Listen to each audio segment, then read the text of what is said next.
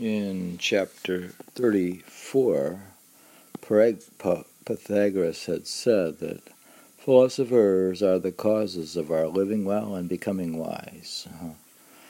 So, if that's true, we could live well from studying philosophy. Then we should read on to chapter 35 in Iamblichus's Life of Pythagoras, by, translated by Thomas Taylor. There, there were, however, certain persons, uh, persons who were hostile to these men and rose against them. That stratagems, therefore, were employed to destroy them during the absence of Pythagoras. Pythagoras is universally acknowledged, but those that have written on this subject differ in their account of the journey which he then undertook. For some say he went to Frey, Free Pherecydes the Syrian, but others to Metapontum. Many causes, however, the stratagems are enumerated, and one of them, which is said to have originated from the man called Cylonians was as follows. Cylon, the Crotonian, held the first place among the citizens for birth, renown, and wealth, but otherwise he was a severe, violent, and turbulent man, and of tyrannical manners. Hmm. He had, however, the greatest desire of being made a partaker of the Pythagoric life, and having applied himself to Pythagoras, who was now an elderly man. For this purpose was re- for this purpose was rejected by him on account of the above mentioned causes. Mm-hmm. he's rejected. Mm-hmm.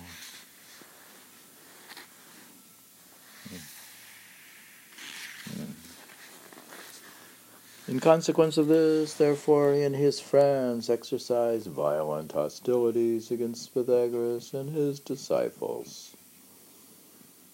So vehement, likewise, and immoderate uh, was the ambition of Cylon, and those who arranged themselves on his, this, his side, and it extended itself to the very last of the Pythagoreans.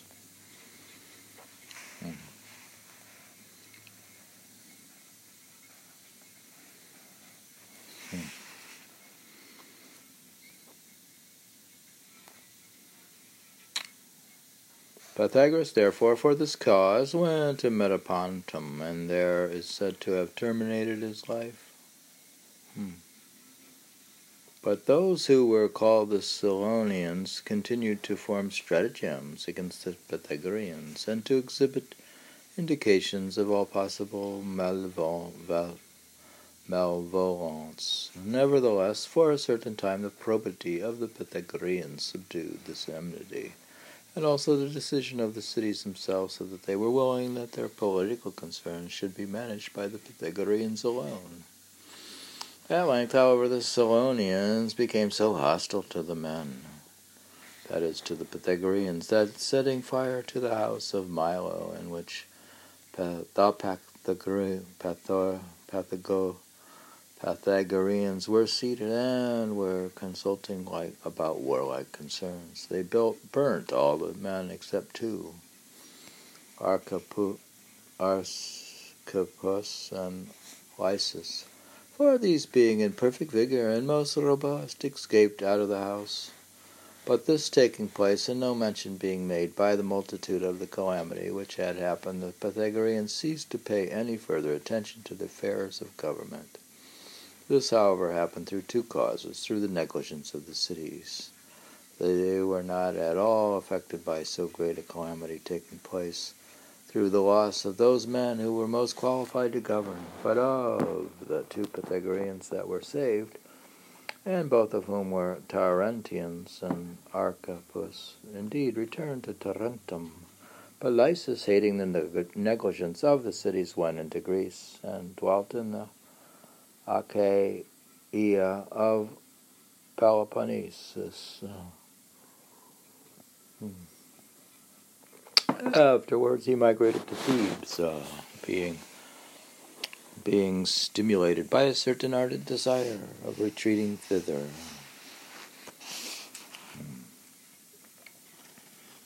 And there he had for his auditor Epaminondas, uh, who called Lysis his father. There also Lysis terminated his life. But the rest of the Pythagoreans, except Archytas of Tarentum, departed from Italy, being collected together in Rhegium. There dwelt with each other. The most celebrated of them, however, was were Fan, Phanto, Echecrates, Polymnatus, and Diocles, who were Phaeacians, and Xenophilus, Chalcedonus of Thrace. But in the course of time, when the administration of public affairs proceeded into a worse condition, these Pythagoreans likewise nevertheless preserved their pristine manners and discipline, for the sect began, though the sect began to fail, till its gener- it generously perished. These things, therefore, are narrated by Aristus and Aristoxenus. Nicomachus, N I C O M A C H U S, however, in the other respect, uh, respects, accords with an Aristoxenus, A R I S T O X E N U S. But as to the journey of Pythagoras, he says that this stratagem took place while Pythagoras was at Delos, for he went there in order to give assistance to his preceptor. Pharnacodes, the Syrian, who was then afflicted with the morbus pedicularis, and when he died performed the necessary funeral rites. Then, therefore, those who had been rejected by the Pythagoreans, and to whom monuments had been raised as if they were dead, attacked them and committed all of them to the flames. Afterwards, they were overwhelmed by the Italians with stones and thrown out of the house unburied. At that time, therefore, it happened that science failed together with those who possess scientific knowledge. This is when science failed. Because till that time period it was preserved by them in the breast. As something arcane and ineffable, but such things only as were difficult to be understood, which were not unfolded, were preserved in the memory of those who did not belong to the Pythagorean sect, a few things excepted, which certain Pythagoreans, who happened at that time to be in foreign lands, uh, preserved as certain sparks of science, very obscure and of difficult investigation. These also, being left by themselves and not moderately rejected by the calamity, were scattered in different places and no longer endured to have any communion with the rest of mankind. But they lived alone in solitary places wherever they happened to meet with them and each greatly preferred an association with himself to that with any other person. Fearing, however, lest the name of philosophy should be entirely extinguished, exterminated from mankind, that they should on this account incur the indignation of the gods by suffering so great a gift of theirs to perish. They made an arrangement of certain commentaries and symbols, and likewise collected together the writings of the more ancient Pythagoreans, and of such things as they remembered. These uh, each left at his death to his son or daughter or wife, with a strict injunction not to give them to anyone out of the family. This mandate, therefore, was for a long time observed, and was transmitted in succession to their posterity. Since, however, Apollonius, dissents in a certain place respecting these particulars, and adds many things which we have not mentioned. We shall also insert his narration of the stratagem employed against the Pythagoreans. Now, this is an Apollonius. Didn't say which one. A P O L L O N I U S, Apollonius. Hmm. Of course, Apollonius is before, come before Iamblichus.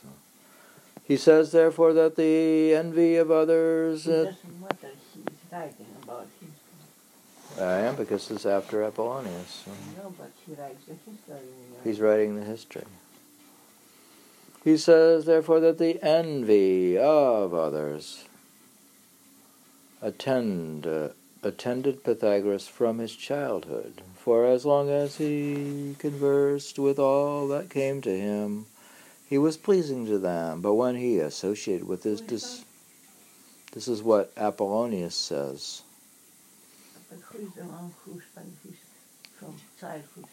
Let me read it again. Since, however, Apollonius dissents in a certain place respecting these particulars and adds many things which we have not mentioned, we all shall also insert.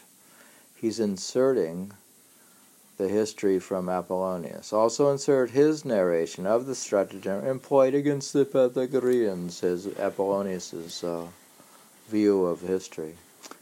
Apollonius says, he says, therefore, that the envy of others attended Pythagoras uh, from his childhood, for as long as he conversed with all that came to him, he was pleasing to them.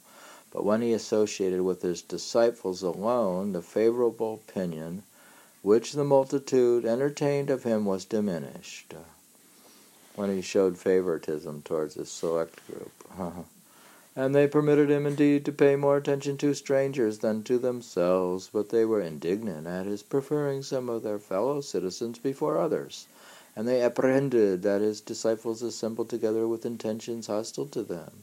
In the next place, as the young men that were indignant with him were of high rank, and surpassed others in wealth, in which they arrived at at a proper age, not only held the first honors in their own families, but also managed the affairs of the city in common, and they formed a large body of men, for they were more than three hundred in number, and in consequence of this there was but a small part of the city which was not conversant with the same manners and the same pur- pursuits as they were. Moreover, as long as the Crotonians continued in their own country, and Pythagoras dwelt with them, that form of government remained which had been established when the city was founded, but which was not pleasing to the people, and therefore induced them to seek an occasion of producing a change. When, therefore, Sybaris was captured, and the land taken in the war was not divided by lot according to the desire of the multitude, their silent hatred of the Pythagoreans burst forth, and the populace separated themselves from them. But the leaders of this dissension were those that were most near to the Pythagoreans, both by alliance and familiarity. The cause, however, of the discord was this that many of the actions of the Pythagoreans offended these leaders as well as casual persons, because these affairs had something peculiar in them when compared with those of others. But in the greatest of these actions they conceived that disgrace befell themselves alone. Farther still, no one of the Pythagoreans called Pythagoras by his name. But while he was alive, when they wished to denote him, they called him divine. They just called him divine. I think a word like divine originates there. So he's not Pythagoras at all, he's just divine. Divine. And divine, after his death, they denoted him that man.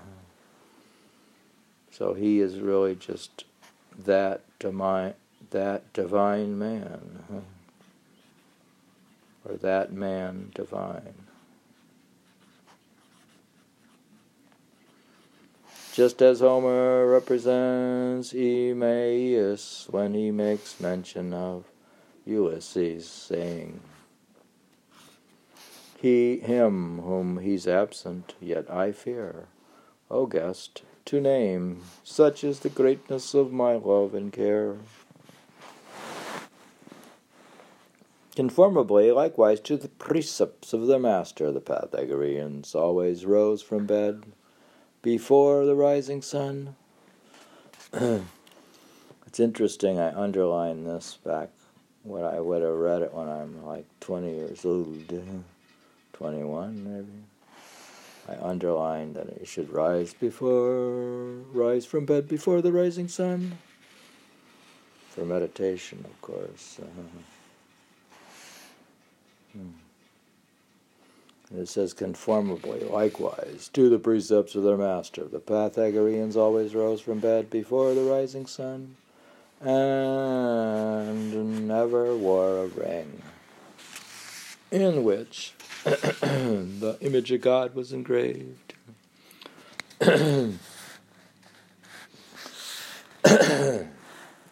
they also carefully observed to adore the rising sun you think we should like sit and adore the rising sun, like sit on the beach and before sunrise and watch it come up? I could do that every morning uh, when we go to Cape Cod.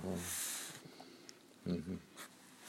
And avoid wearing a ring of the above mentioned description, lest they should have it uh, about them at funerals or in some impure place. he doesn't want you to wear an image of God around. In a similar manner, they were attentive to the mandate of Pythagoras not to do anything without previous deliberation and disquisition, but to form a plan in the morning of what ought to be done in the course of the day, and at night to call to mind the actions of the day. You think we should at night call to mind the actions of the day in our diary. Do you ever write in your journal or diary about to call to mind the actions of the day? And you could form a plan in the morning of what you ought to be done. But our theory is that you can only accomplish like one thing. Maybe that's too few things. My monotheistic theory of only hardly only one thing can be done in a day. That's pretty pretty low. But uh, by this means, had at one and the same time exploring the conduct and uh, and exercising the memory.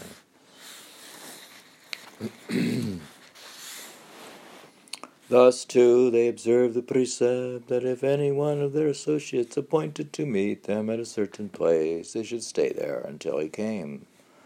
Throughout the day and night, and in this again, the Pythagoreans being accustomed to remember what was said and not to speak casually. In short, Pythagoras ordered them to be attentive to order and method as long as they lived, and not to blaspheme at the time of death but to die with propitious words, such as are used by those who are sailing out of port into the Adriatic Sea. Mm. Sounds very much. Uh, mm. The kindred of the Pythagorean, Pythagorean, Pythagoreans, however, were indignant at the Pythagoreans gave their right hand to those of their own sect alone.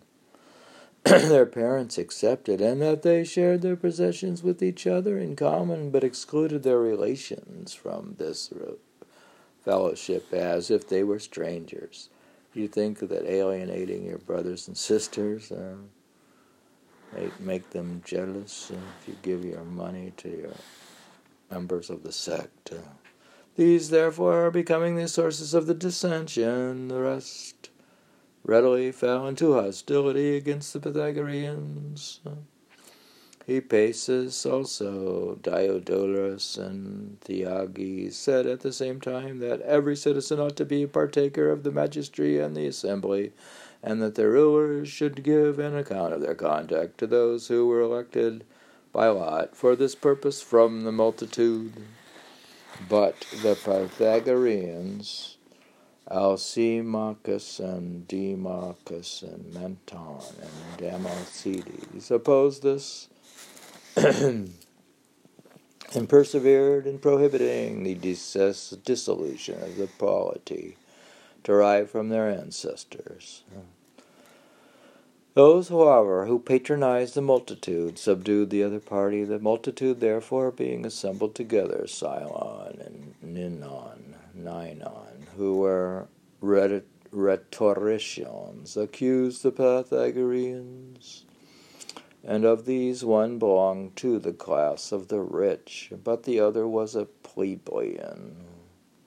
They also divided their harangues. Uh, between themselves. Uh, harangue. But, but of these harangues, uh, harangus, uh, the longer being delivered by Solon, Ninon concluded, pretending that he had explored the arcana of the Pythagoreans, and that he had connected and committed to writing such particulars as were especially calculated to criminate the Pythagoreans, and giving a book to a scribe, he ordered them to read it. But the book was inscribed, uh, the sacred discourse. And the following is a specimen of what it contained. Friends are to be venerated in the same manner as the gods, but others are to be treated as brutes. This very sentence also is ascribed to Pythagoras by his disciples and is by them expressed in a verse as follows. He, like the blessed gods, his friends revered, but reckoned other men of no account. Hmm. You think that angered them, dear? Hmm. Homer, too, especially deserves to be praised for calling a king the shepherd of the people. For being a friend to that government in which the rulers are few, he evinced by his epitaph that the rest of men our cattle. Hmm. I guess if you start an elite cult, uh, some people will get angry and be jealous.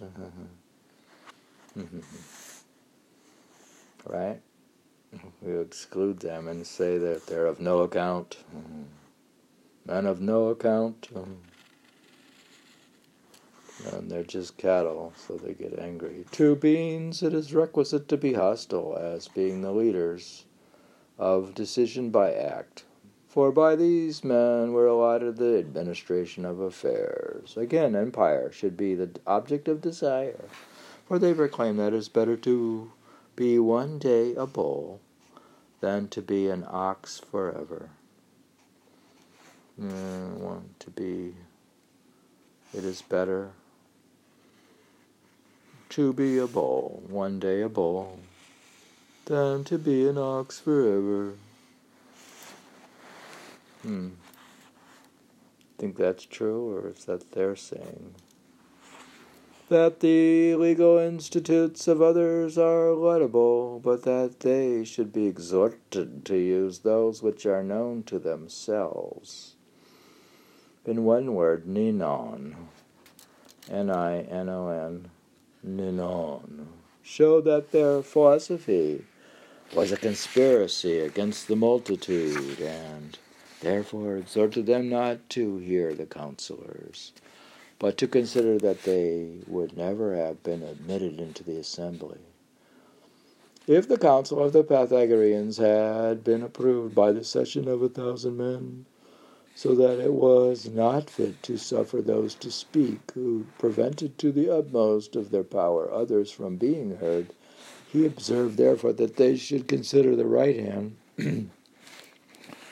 which was rejected by the Pythagoreans as hostile to them when they gave their suffrages by an extension of the hands and calculated the number of the votes. Seems I can't talk. I have to have a cup of tea.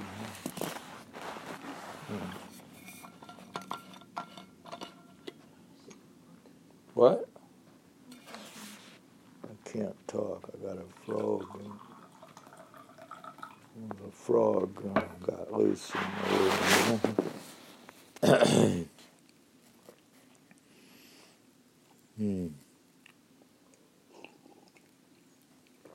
That they should also consider it to be a disgraceful circumstance that they were conquered they who had conquered thirty myriads of men at the river Trasus should be vanquished by a thousandth part of the same number through sedition in the city itself.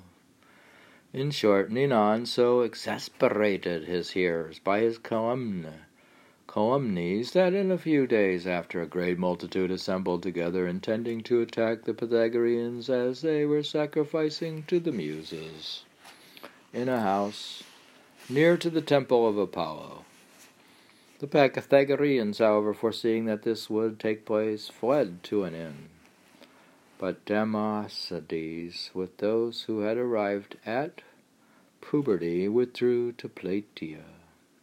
And those that had dissolved the laws made a decree, decree in which they accused Demosthenes of compelling the younger part of the community to the possession of empire, and complained, proclaimed by a crier that thirty talents should be given to anyone who destroyed him, an engagement also taking place, and the Theages, having vanquished Democedes in that contest, they distributed to him the thirty talents which his city had promised. But as the city and the whole region was involved in many evils, the exiles were brought to judgment, and the power of decision being given to three cities, vis-a-vis to the Tarentines and the Metapontines and the Colonians, those that were sent by them to determine the cause were corrupted by money, as we learn from the chronicles of the Crotonians. Whence the Crotonians condemned by their own decision those that were accused to exile. In consequence, of this decision and the authority which it conferred on them, they expelled all those from the city who were dissatisfied with the existing state of affairs, and at the same time banished all their families, asserting that it was not fit to be impious, and that children ought not to be divorced, divulged from their parents. They likewise abolished loans and made the land to be undivided. Hmm. Um, the land undivided means they may have just acquired it. Many years after this, when Dinarchus and his associates were slain in another battle, and Litagus also was dead, who had been the greatest leader of the seditious. A certain piety and repentance induced the citizens to recall those Pythagoreans that were left from exile. For this purpose they sent ambassadors to Arcadia and through them became amicable with the exiles, and consecrated their oaths at Delphi. But the Pythagoreans who returned from exile were about sixty in number, except those who were of a more advanced age, among which were some who applied themselves to medicine and restored health to those who were sick by a certain diet so you could restore your health by a certain diet, of which the which method of cure they were themselves the authors. It happened, however, that those Pythagoreans who were saved, and who were particularly celebrated by the multitude at that time in which it was said to be the lawless. Uh-huh. This is not the condition of things which was under Ninon these same Pythagoreans, having left the city in order to procure assistance against the Thurians, Thurians, who invaded the country, perished in battle, mutually defending each other.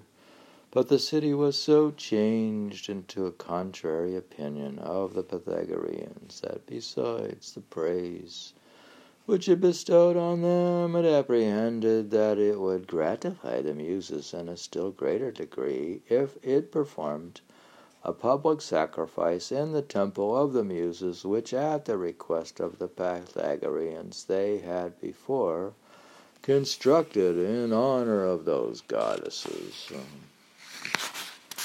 Hmm. don't understand that. And thus much concerning the attack which was made on the Pythagoreans. Not real clear what happened. they had an attack. It was a chapter, chapter thirty-five. We read chapter thirty-five. Hmm. About the men of no account uh, attacked the Pythagoreans. Hmm who felt it was better to one day be a bull than to an ox forever. These men are like cattle. Don't understand. Did you understand the reading? they destroyed them because they didn't like them. They didn't like them because they separated themselves out. They were elite. Because they didn't accept them. They didn't accept them. We're reading in chapter 35 of Iamblichus's Life of Pythagoras. Uh-huh. My, my suggestion is retreating thither. They some of them retreated thither when science failed. We're talking about the failure of science. And we have an account from Apollonius. You know, it has to be Apollonius of Tyana, probably. And we have to now re- read all of Apollonius? Or that's already on uh, LibriVox or something. So we have to, I don't know, do what? Refer you to LibriVox. No, no, you have to read whatever is in this book. No, I said uh, uh, Pythagoras, uh, I mean Apollonius. How did Pythagoras die? How did he die? Very clear. Uh, maybe it'll be addressed more. Yeah. Now we can just call him divine or that man. Because he, since he died before they destroyed the schools. You're asking how did that man die, or did, how, how did divine die? He was called divine as well as that man. How did he that die? man divine. How did he die? There's something here about he did away with himself, something here, but I don't know what that is. We also learned that Pythagoreans always rose from bed before the rising of the sun, and at night they kept at night to call to mind the actions of the day in their diary. Um, well, we at least learned how to get up and meditate and keep your diary. That's mainly what we learned. The rest was incidental. Mm-hmm. Uh, we're going to stop because we just read the chapter 35. What else did we learn? Something about you know, to get all those names, you should just look up the book. Uh, seems the book is online. I would think. Uh, hmm. It's probably public domain book. It's so old. It's at least uh, it's two hundred years old. Isn't this? Well, not not uh, Iamblichus's book. His Iamblichus's book is, uh, but Thomas Taylor's book. That's what we're reading, which is the translation. Right. When was it published? Uh, so I actually Iamblichus.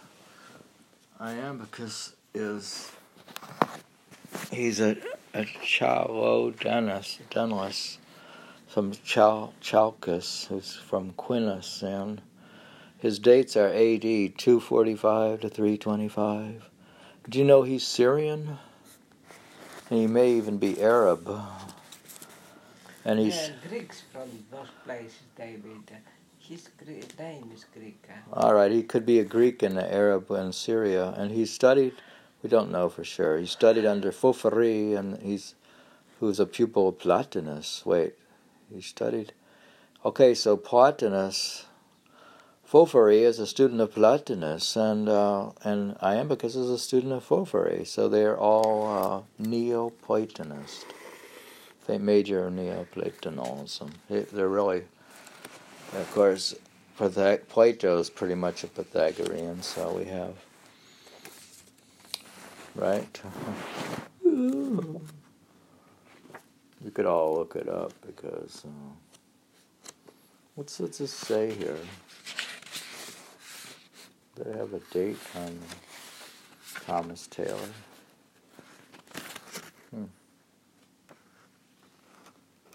Oh, they have Pythagorean Iamblichus. Uh-huh. Uh, it says here, this book, okay, this book, which is actually from Inner Traditions, is eight, 1986. But then it's reprinted from the edition of 1818. All right, so 1818 makes this book 200 years old. Makes Thomas Taylor's translation uh, 200 years old. uh, To 102 years old. Sorry, the, the What? sec- the second publication was 200 years later. right? Ye, no, not 200. It was 1986. Well, I think there's other tran- there has to be other translations. I don't, but there's not that much difference in translations. So it could be, but it could be more analysis. uh You could maybe find a, a later critical uh, translation of the life of Pythagoras uh, with foot, lots of footnotes and the scholar from a scholar. I don't know. We should look that up. But, but that's what we have, and we like Thomas Taylor because he's a, a real Neoplatonist. Oh. That was the end of chapter 35.